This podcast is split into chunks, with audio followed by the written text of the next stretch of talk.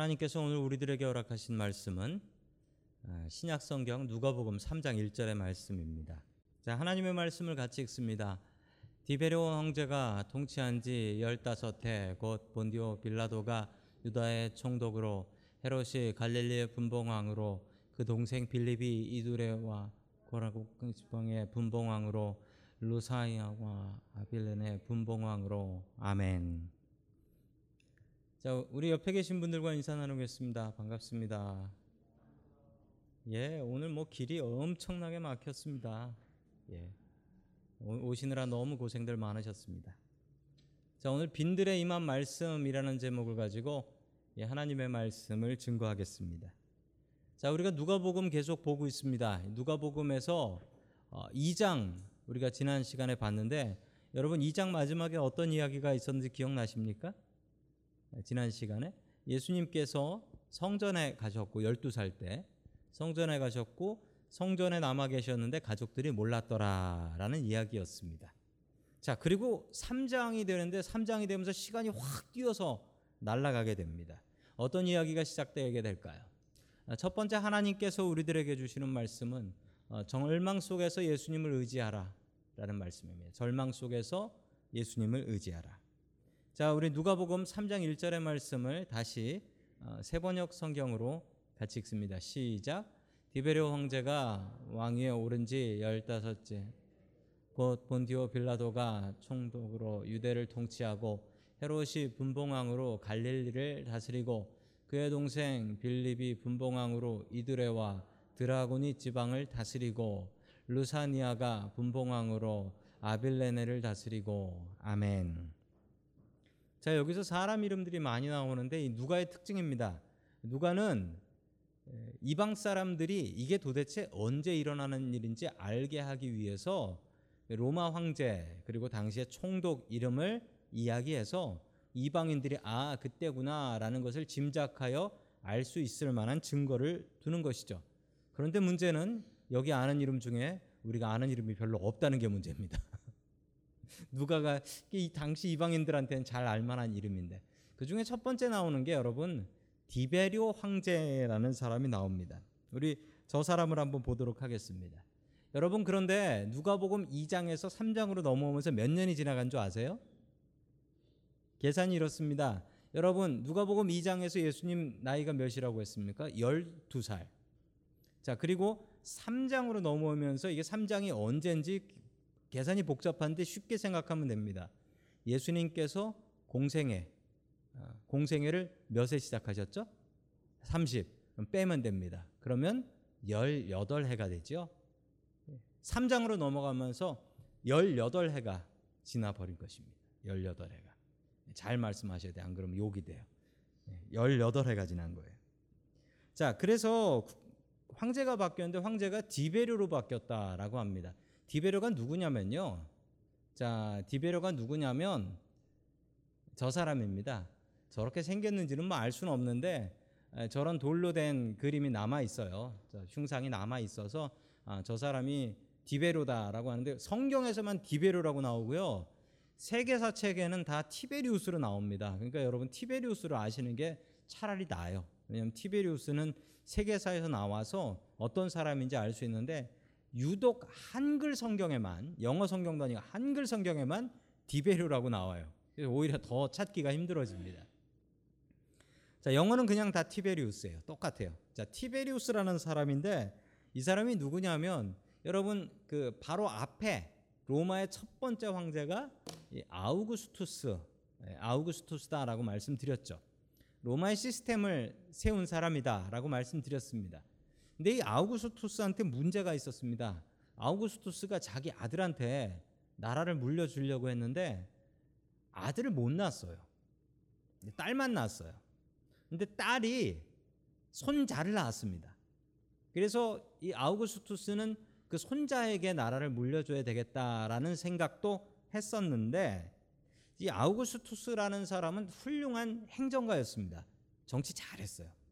그 시스템으로 로마를 만들었죠. 근데 아우구스투스가 좀 문제가 있었던 게 건강이 그렇게 안 좋았답니다.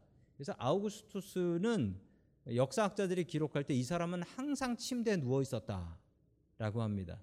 예, 아우구스투스 같은 체력을 가진 분들도 여기 계시죠. 자, 아우구스투스는 그렇게 몸이 좋지 않았어요. 그런 아우구스투스가 아들을 낳으려고 애를 많이 썼죠. 그래서 여러 여자들에게 예, 추파를 던졌습니다. 그런데 한 번은 이 파티 연회장에 갔는데 연회장에서 예쁜 여자를 발견했는데 그 여자가 유부녀였어요. 누구네 집 아내였던 것입니다. 자, 그런데 그분하고 눈이 맞아서 눈에서 불꽃이 튀면서 둘이 사랑을 합니다. 그리고 황제도 자기 아내하고 이혼하고 그리고 이 여자도 자기 남편하고 이혼을 했어요. 이 여자가 리비아 드루실라라는 여자입니다. 리비아 드루실라. 이 여잔데 서로 이혼을 하고 결혼을 했습니다. 황제하고 결혼한 거죠. 뭐 황제가 좋다고 하니까 이 드루실라 이 여자도 뭐 문제 없이 그냥 남편하고 이혼하고 황제 품에 안겼습니다. 그런데 이 드루실라한테 아들이 있었어요. 이 아들이 바로 티베리우스입니다. 티베리우스는 어머니의 바람기에 감사할 수밖에 없었다. 엄마가 바람을 핀 바람에 황제가 됐어요. 뭐 세상에 이런 일이 다 있네요. 엄마가 바람을 폈는데 황제하고 바람을 핀 거예요. 그래가지고 황제가 될 수 있었습니다. 자, 그런데 이 티베리우스는 아버지, 양아버지였던 아우구스투스하고는 다르게 힘이 장사였다라고 합니다. 이게 뭐 사실인지 모르겠는데 소년에게 딱밤을 때려가지고 머리를 깼다라는 얘기도 있습니다. 실제로 그랬는지 뭐 알 수가 없지만 머리에다가 딱밤을 쳐가지고 머리를 깼다. 자, 힘이 장사였다라고 하는데 이 티베리우스는 항상 마음에 걸림이 있었는데 그게 뭐냐면 8살 난 조카, 저 조카가 황제가 될까 봐 그 걱정을 마음에 달고 살았대요. 그래서 늘 이 티베리우스는 우울하게 살아갔었다라고 합니다. 자, 로마 황제 중에 유일하게 자기가 신이다라는 것을 주장하지 않은 양심 있는 황제이기도 합니다. 자, 이 티베리우스라는 사람은 성경에 이 디베료라고 나오기도 하지만 여러분 성경에 이름으로도 나옵니다. 이름으로 뭐가 나오냐면 성경에 이 티베리아스라는 동네가 있습니다. 여러분 지도 보시면요. 저기 갈릴리 바닷가입니다. 저 갈릴리 바닷가에서 티베리아스 찾으셨어요? 티베리아스 여기입니다. 여기가 뭐냐면 헤롯 안티파스라는 분봉왕이 있었는데요. 이 헤롯 안티파스가 이 티베리아스 황제한테 잘 보이려고 저기다 성을 만들어요. 그리고 성을 만들고서 저 도시의 이름을 뭐로 짓냐면 황제 이름을 따라서 티베리우스라고 짓습니다. 티베리아스죠. 티베리아스. 자, 그렇게 지었는데 그거 덕분에 저 호수 이름도 티베리아스로 바뀌었어요. 갈릴리 호수가 아니라 저걸 티베리우스 호수, 티베리우스 바다라고도 부릅니다. 자, 그래서 그게 성경에 나오는데요. 우리 요한복음 6장 1절 말씀 같이 보겠습니다. 시작. 그 뒤에 예수께서 갈릴리 바다 곧 디베랴 바다 건너편으로 가시니 아멘. 자, 잘 성경에 설명이 되어 있는데 갈릴리 바다 곧 어디요? 디베랴 바다. 저 디베랴 바다가 어떤 바다냐면요. 영어로 보시면 더 잘 아실 수 있습니다. 티베라스라고 나오죠. 티베라스. 그 티베리우스 황제한테 바친다라는 거예요. 티베리우스 황제한테. 그때 그 분봉왕들이 얼마나 잘 보이려고 애를 많이 썼는지 알 수가 있습니다. 자, 그리고 당시에 그 로마 총독은 누구였다? 유대의 총독은 본디오 빌라도였다라고 여러분들 잘 알고 계시죠? 이 본디오 빌라도는 성격이 포악한 것으로 유명했다라고 합니다. 자, 헤롯의 아들들이 4명이 이 분봉왕이 되어서 이 나라의 주인도 아닙니다. 진짜 주인은 로마죠. 그 밑에 그 나라를 4쪽으로 나눠가지고 이 분봉왕 헤롯의 아들들이 다스렸는데 여러분이 헤롯의 아들들이 에돔 사람이에요. 이스라엘 남쪽에 살던 외국인들입니다. 그러니 로마 사람도 외국 사람, 거기에 분봉왕도 외국 사람. 그 나라가 완전히 엉망진창이 돼버린 거예요. 자기의 지도자는 하나도 없고 로마 지도자, 에돔 지도자. 이렇게 안타까운 상황에 성전, 교회는 제대로 되어 있었냐? 여러분 교회도 엉망이었습니다. 자, 우리 계속해서 누가복음 3장 2절 같이 봅니다. 시작. 안나스와 가야바가 대제사장으로 있을 때에 하나님의 말씀이 광야에 있는 사가랴의 아들 요한에게 내렸다. 아멘. 자, 우리 성경 퀴즈 대회 때 나왔던 문제, 안나스와 가야바. 자, 성경에 나오지요. 안나스와 가야바가 대제사장으로 있을 때, 우리가 이 지식을 잘 모르기 때문에 이게 뭐 그랬나 보다 하고 지나가지만, 이스라엘 사람들이 이걸 보면 눈이 동그래질 얘기예요. 대제사장이 어떻게 둘이야? 대제사장이 하나지 어째 대제사장이 둘이야? 자, 안나스라는 사람이 있었는데, 이 안나스라는 사람이 정치적인 욕망이 컸어요. 로마 총독의 말을 안 들었습니다. 그러자 로마 총독이 안나스를 잘라버려요. 자, 그리고 그 대신에 누구를 세우냐면 가야바라는 사람을 세우는데, 이 안나스와 가야바는 장인과 사위의 관계였습니다. 안나스가 장인이었고 가야바가 사위였어요. 자, 이 사람들이 다 사두개파 사람들이었습니다. 사두개파. 자, 이 사두개파 사람들이었는데, 잘 보면은 여러분 그 장인이 사위한테 물려준 것을 알 수가 있습니다. 뺏겼지만 그래도 사위한테 갔습니다. 여러분 이런 걸 뭐라 그러냐면 세습이라고 합니다. 세습, 물려받는 것. 여러분 절대 좋지 않습니다. 여러분 교회에서 이런 일 있으면 안 됩니다. 요즘 한국에 어느 큰 교회 하나가 자기 아들한테 교회 법 어기고 물려줬는데, 여러분 그런 일은 절대 좋지 않습니다. 제가 궁금해가지고 미국 장로교 교회 노회에 계신 목사님한테 물어봤습니다. 우리 교단에는 아들한테 물려주는 게 됩니다. 됩니까? 그렇게 물어봤더니만 저를 이상한 눈으로 쳐다보면서 된대요. 된대요. 그건 차별법으로 걸리기 때문에 된대요. 근데 교인들이 안 한대요. 그렇게. 그게 중요한 거래요. 안 한대요. 여러분 제가 누가복음 3장 1절과 2절을 읽으면서 딱 들었던 느낌과 슬픈 마음과 그 감정은 그냥 한국을 보는 것 같다. 정치가 좌와 우로 나뉘어져 있고 교회라도 똑바로 서야 되는데 교회도 똑바로 못 서가지고 교회가 세습을 하니 세금을 내니 안 내니 이런 것으로 온 가족을 다 먹고 있는 이 상황이, 정말 너무나 안타까운 이 상황이 지금 한국의 상황하고 너무나 똑같은 것 같습니다. 여러분 이 절망 속에서 의지해야 될 분이 누구인가요? 여러분 이렇게 절망적인 상황을 누가는 기록을 하면서 이 절망적인 상황에 의지해야 될 분은 바로 예수님이다 라는 것을 보여주고 있습니다. 여러분의 상황으로 돌아가 보시기 바랍니다. 여러분의 상황이 절망적이라면, 아무것도 의지할 것 없고 소망이 없다라고 한다면, 여러분 그때가 바로 예수님을 의지할 수 있을 때입니다. 여러분 마음속에 주님 한 분만 온전히 의지하고 절망적인 상황을 이겨나가는 저와 여러분들 될 수 있기를 주의 이름으로 간절히 축원합니다. 아멘. 두 번째, 하나님께서 우리들에게 주시는 말씀은 빈들로 나가라 라는 말씀입니다. 빈들로 나가라. 자, 누가복음 3장 2절의 말씀을 계속해서 같이 보겠습니다. 시작. 안나스와 가야바가 대제사장으로 있을 때에 하나님의 말씀이 광야의 사가랴의 아들 요한에게 내렸다. 아멘. 그 성경에 암흑기라는 때가 있습니다. 이 암흑기가 언제냐면 그 구약 성경에서, 구약 성경이 끝날 때쯤이 언제냐면 포로로 붙잡혀가고 그리고 돌아와서 성전을 짓고 나서 그때부터 예수님 오실 때까지, 그러니까 기원전 500년, BC 500년부터 예수님 오실 때까지 약 500년 정도가 성경이 없어요. 즉 여러분 하박국으로 구약 성경이 끝나잖아요.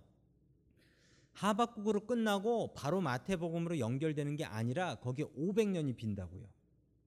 이걸 신구약 중간기다라고 이야기를 합니다. 이때 동안은 주님께서 말씀하지 않으셨어요. 주님께서 침묵하셨습니다. 그러다가 500년 만에, 드디어 500년 만에 하나님의 말씀이 이 세상에 내려오시게 되었습니다. 도대체 어디로 가셨을까요?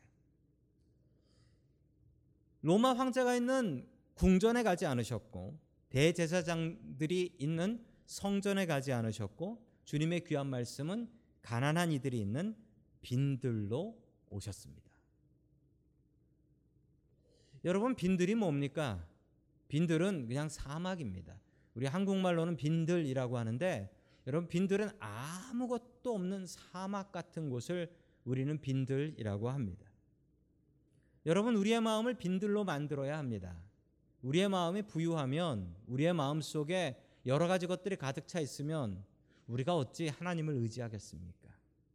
여러분, 우리가 하나님을 온전히 의지해야 한다면 우리의 마음을 빈들로 만들어야 하지 않겠습니까?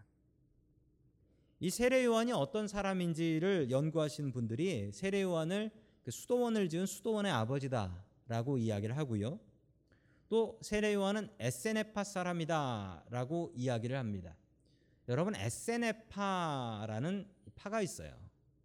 바리새파, 사두개파, 열심당원, 그리고 또 하나의 파가 있었는데 이게 에세네파라는 파예요. 이 에세네파가 어떤 파냐면요, 에세네파는 사막으로 들어갔습니다. 빈들에 들어가서 수도원을 지어놓고 거기서 평생 하나님만 의지하다가 죽어간 사람들, 즉 수도사 같은 사람들을 이야기합니다.